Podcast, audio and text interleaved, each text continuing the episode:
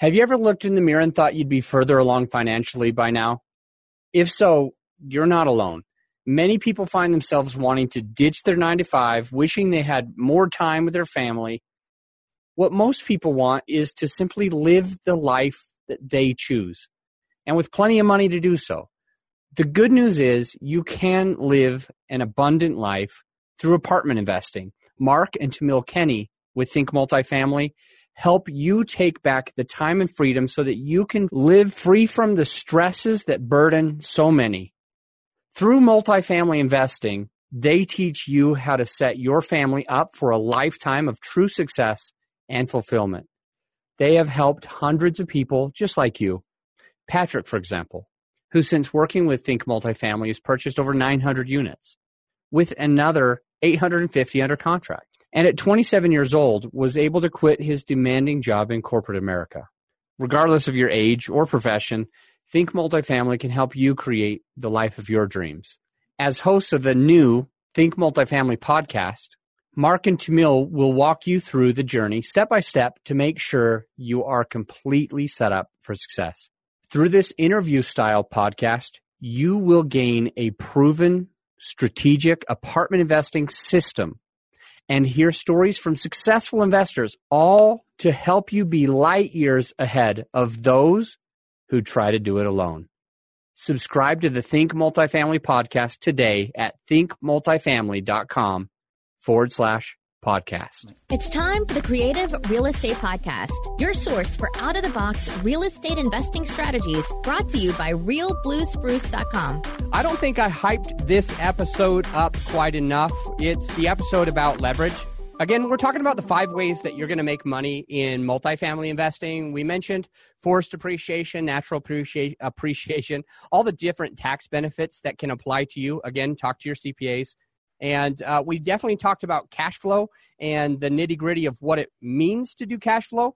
This episode is the one that I'm most excited about because we're talking about the four big things that leverage does for you. Okay, the four huge things that leverage can do for your pocketbook. And uh, it, here they are. In in brief, it's a risk buffer, so it makes things safer other people wrongfully assume that it makes things less safe to have risk. That's just plain wrong. I disagree. It's a risk buffer, absolutely. So it protects your downside. The next thing out of four that it does is it increases your income. And I can show you how it can increase your income up to a five to one ratio. Okay, I'll show you that in this episode, how it can increase your income or your cash on cash by a five to one ratio. The next one that I am going to share with you is principal paydown, this magical thing where other people are paying your mortgage for you on a consistent basis, which you might not be able to see the returns right now today, but when you sell that property and you have a multi-million dollar mortgage and other people paid it down, it's going to benefit you.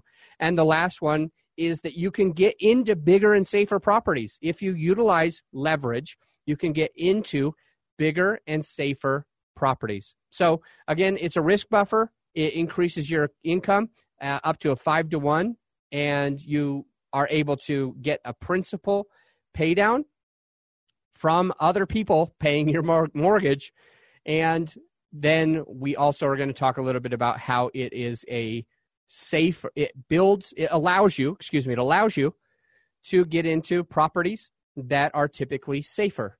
So we mentioned what happened in the downturn. And in the downturn, the last downturn, um, many houses were going to foreclosures and many uh, people were losing their 401ks. During that same time, there was some asset classes that were the safest and the strongest against the uh, recession. And by using leverage, it allows you to get in to those bigger, safer properties. These episodes, and this is the last of five episodes that we are talking about the ways that you make money in multifamily. These episodes are brought to you by the Raising Money Summit. The Raising Money Summit has some incredible speakers that are going to open up the kimono and show you the details exactly what they're doing. You can go to a lot of conferences. If the only thing you want to get out of a conference is uh, fluff, then there's a lot of conferences available for you. If the only thing that you want to get out of a conference is for somebody sh- to show you the the what and not the how and tell you the only way that you can get the how is by joining their coaching program, then there's a lot of conferences out there that you can go to. If you want to be sold something, there's hundreds of po- potential conferences. If you want to learn something, if you want to take away tactical uh, information that can actually move your business forward so that you can start raising millions of dollars for your next deal, there's one conference out there that you can go to, and that's the Raising Money Summit on October 3rd, 4th, and 5th. Again, it's the Raising Money Summit on October 3rd, 4th, and 5th. You can get your tickets by going to raisingmoneysummit.com and put in the promo code podcast because my podcast listener, you get a big discount just because you listen to the show. So go to raisingmoneysummit.com, click on the ticket button, and pick and select your ticket. And then when you're checking out, write the big fat word in bold podcast, and that's how you will save 15% on your ticket. All right. Now that I have shared who is our sponsor for this show today, let me finish talking about these four things. Let's first start with the risk buffer. Now, what do you mean, Adam? You say this buffers my risk. I was told that risk, that leverage was risky. And now you're trying to tell me that leverage is the opposite of risky. It actually protects you. And the way that we will explain this is number one, if you have more money in the bank and not tied up into a property, and you need to do some work on the property, like replace a roof, if money's sitting in the bank, liquid and available, it's very easy for you to fix that situation and not lose the property. So let's just pretend that we had a $100,000 house and we had a $100,000. Well, one person might say, I'm going to put a $100,000, I'm going to have the house, and it's going to be free and clear, and that's going to be not risky. And they get into a situation where a storm comes through or whatever. They, they didn't have insurance. Uh, there was a fire. There was uh, a roof needed to be replaced. They just don't have money sitting there. Well, this has put them into a really bad position because you can no longer take the money out of the property in order to do the work. Why? Why can't Adam? I would have thought that I could just hurry and get a HELOC. I would have thought that I could just pull out some money. No, that's not going to be the case. Now that the house, the property is damaged, you're going to be less likely to be able to pull out any equity. So it is much safer for you to get a leverage against the house or multifamily and keep the most amount of money in the bank readily available so you can take care of anything that comes up and you won't lose time or money. That's how you can be less risky. That's the first way that I'll explain the risk buffer. And the second way that I'll explain the risk buffer is if for any reason there was a huge downturn like we had in previous years well, number one, you already know that multifamily is the safest asset class, which is why lenders will give it the highest amount of loan to value. Lenders will give multifamily a much better loan than single family uh, self storage, assisted living, you name it, mobile home parks. Multifamily is the best and always will be the best when it comes to what the banks are willing to do. And now, if you went and got the most amount of leverage against it and kept some money in the bank, that would be safe. But also, if you were able to get the most amount of leverage against it, let's just pretend like the worst thing ever happened. If you had, if you owned it completely outright and somebody tripped and fell, they would see that you have a ton of equity and that it's more likely that if they break their finger, they can now want to try to sue you for their finger, their thumb, their wrist, and the emotions that they had when people laughed at them as they fell on your sidewalk. You're a, a bigger target. Not only are you a bigger target, but if they do take that property away from you and you have zero leverage in it, you've lost everything. And if they take the property away from you and you have a high amount of leverage on it, then they're really taking other people's money from you. Okay, so those three reasons are why it's a risk buffer, why it's going to be a little bit safer for you to have leverage on the property. The second thing is the income. You getting bigger and bigger income, cash on cash, in, in, in some cases, five to one. And what I mean by five to one is if you get leverage on a property, your cash on cash might go from like 8% to 12% on cash on cash, literally like what you're making every single month. But when you have uh, appreciation, you're going to have way more appreciation in uh, property that you have 80 20 uh, an 80 20 loan on than if you get appreciation on a property that you don't have a loan on. So let's just take a $100,000 property for an example. Excuse me. So you have a $100,000 property. Good for you. I'm proud of you.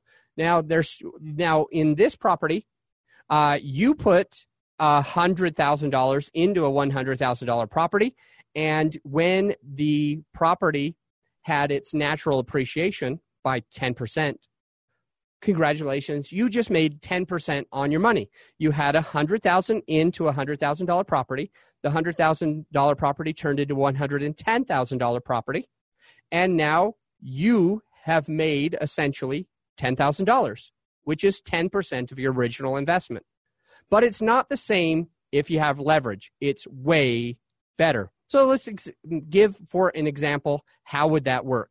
You buy an $100,000 property, you put in 20K. So you put in 20K, you get an 80% loan to value. What you have into it is 20 of your own money, and the property increases by 10%. It's a $100,000 property, and now it's a $110,000 property. You put in 20,000 and you just made 10,000 20,000, 10,000, that is a 50% return on your money. So you put in 20 at the end of the year, now you have 30 and that's a 50% return on your money. So when I said it's a 5 to 1 income, that's based on the appreciation on a property that you have 80 20 loan on. And this will work all day every day. It doesn't matter if you put if if it's a one hundred thousand dollar or a ten million dollar property. If it goes up by ten percent and you have twenty percent leverage, you get five to one on the gain. Rather than just getting the ten percent, you get fifty percent. So it's awesome. That's what I mean by uh, the the higher amount of income when you're utilizing leverage the right way. So it is a risk buffer. I gave you three ways that it's a risk buffer. It also makes more in income. I told you that it makes more in income on the cash and cash, and I also told you how it makes way more income when it comes to natural appreciation. So you should use leverage. The third thing is principal paydown. Now, you'll say to me, "Hey Adam, I get it. You you think that it's great that this has principal paydown, but my single family has principal paydown too. So why don't I just stay with single family? Why don't I just keep doing the small stuff? Why are you trying to encourage me to be a part of a multifamily that's 100 or 200 units? Well, the reason why is if you have a $10 million loan or a $100,000 loan, which one do you want other people to pay for you? Well, me, my my uh, opinion, uh, which is the right one, is that I would rather have somebody paying my mortgage that's a $10 million mortgage. I'd rather have $10 million in debt and other people having rent due every first of the month on 10 million for the next 30 years than on just 100,000 for the next 30 years because one of the ways I'll utilize the economies of scale and I will become a multi, multi, multi millionaire on one property with less effort and less time than I will on multiple small properties with tons of effort, tons of time. So the principal paydown is amazing on anything that you can utilize with leverage, but I'd prefer for you to have a 100 or 200 or 300 dollar property where the principal paydown was being paid on a massive scale instead of itty bitty microscopic almost doesn't even matter scale. And the fourth thing about leverage is you can buy bigger and safer properties with leverage than without leverage. And what I mean by that is just imagine is if you had a million bucks. If you have 1 million dollars and you don't use leverage, the about the best you might be able to get depending on what market you're in is a 10plex. So you take your whole million and you buy one 10plex. And that one 10plex ha- doesn't get to have uh, maintenance, doesn't get to have uh, a, a, maintenance man, a full time maintenance man is what I mean. Um, it doesn't get to have a leasing uh, a agent on staff. Um, and if and you only have 10 units so you you've lost most of the economy of scale so instead why don't you utilize leverage take that million and buy into a property that's let's say $5 million and 50 units. Now you're starting to have more of economies of scale. You're starting to be able to, maybe not, maybe perhaps not yet, be able to have a full time maintenance man or maintenance person and a maintenance and a, a, leasing agent. You might not yet be able to pay for both of them, but you could probably bring uh, one in and easily pay the bills. You'll make more money on your money, as we mentioned before, but you're in a bigger, safer property that's cash flowing more and more. And even as the bonus, here's the bonus. Why don't you flip in instead of putting a million into a five million dollar property? Why instead would wouldn't you want to put a hundred thousand into a, a five million dollar property and another hundred in another five million, another hundred in another five million, and get even more economies of scale, even more leverage, even uh, larger properties, even more safe properties. You're still using the same, and that's through syndication. So I wanted to just suggest that syndication is the way to go.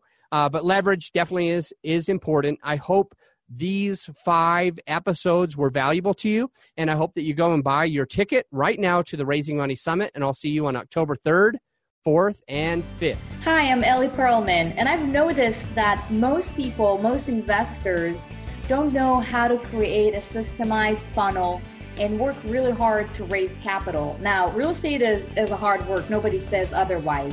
But I have found a way to build a to build a really you know, robust and really um, easy system that generates hot leads straight to me. Investors are reaching out to me on a weekly and sometimes on a daily basis. So I'm able to add between three and five investors to my investor list every week.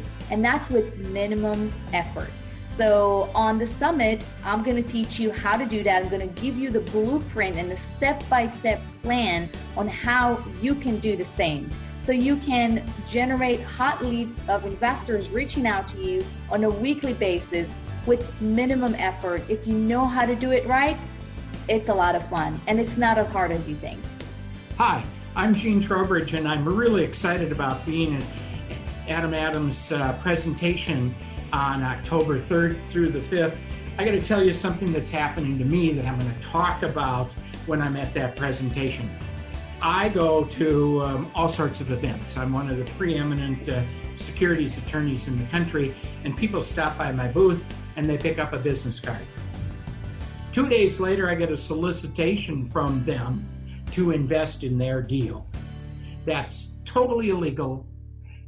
I need to tell you about how you should not do that. My best legal advice to you is don't do that. You don't have a pre existing relationship with me. You don't have a substantive relationship with me. I'm going to talk about all that. And it's not just me you're soliciting illegally, it's all the other people that you haven't built the right foundation with before you go ahead and ask them to invest. So be sure to be there early on the first day to hear me talk about this because I'm going to keep you out of trouble and then be there at the end of the last day where Jillian Sidoti, my partner, is going to give you a rock star performance that you cannot afford to miss. So I'll see you in Denver October 3rd through the 5th. Thanks. Hi, everyone. This is Pili Yarusi from Yarusi Holdings. I am so honored to be speaking at the Raising Money Summit coming up in October. Um, at the summit, I'm going to talk to you about how focus gives you more success and how your passive investors will see that and trust you even more because of that, because you have the focus. I mean, all of us know that as investors, if we see that our fellow inve- fellow investor is focused, is clued into exactly what they want and how they're going to get it, we see that and we are attracted to that. So, I mean, think of. Think about that in the passive investor side.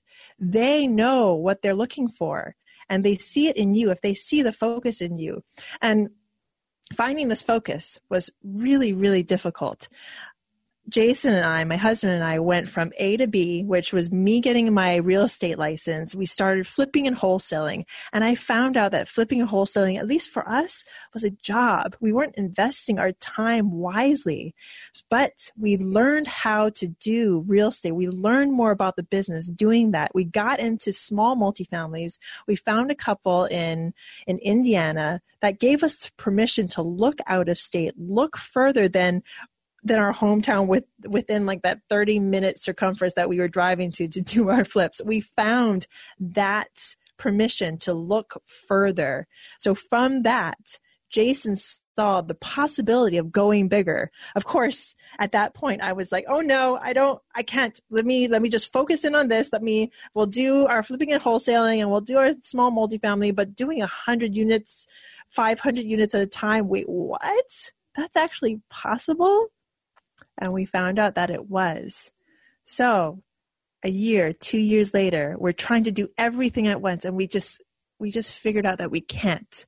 And we came to the decision that we're not going to do that anymore. We started dismantling our other businesses and we focused on multifamily and we are on the way up because of it.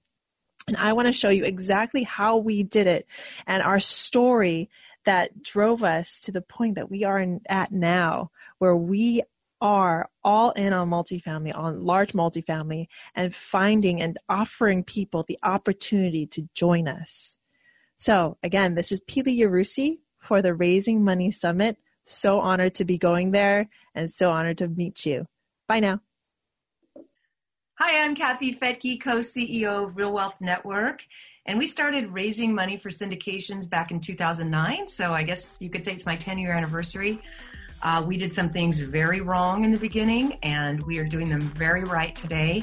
Unfortunately, I'm seeing a lot of new syndicators make the mistakes that I made in the beginning and, and mistakes that are way worse than I could ever have dreamed up. So I'm excited, so excited that this event is happening um, that I can come and teach people how to really build a business that will be there for the long term, um, and that investors will just just be waiting in great anticipation for your next deal and have money set aside that they can't wait to send you.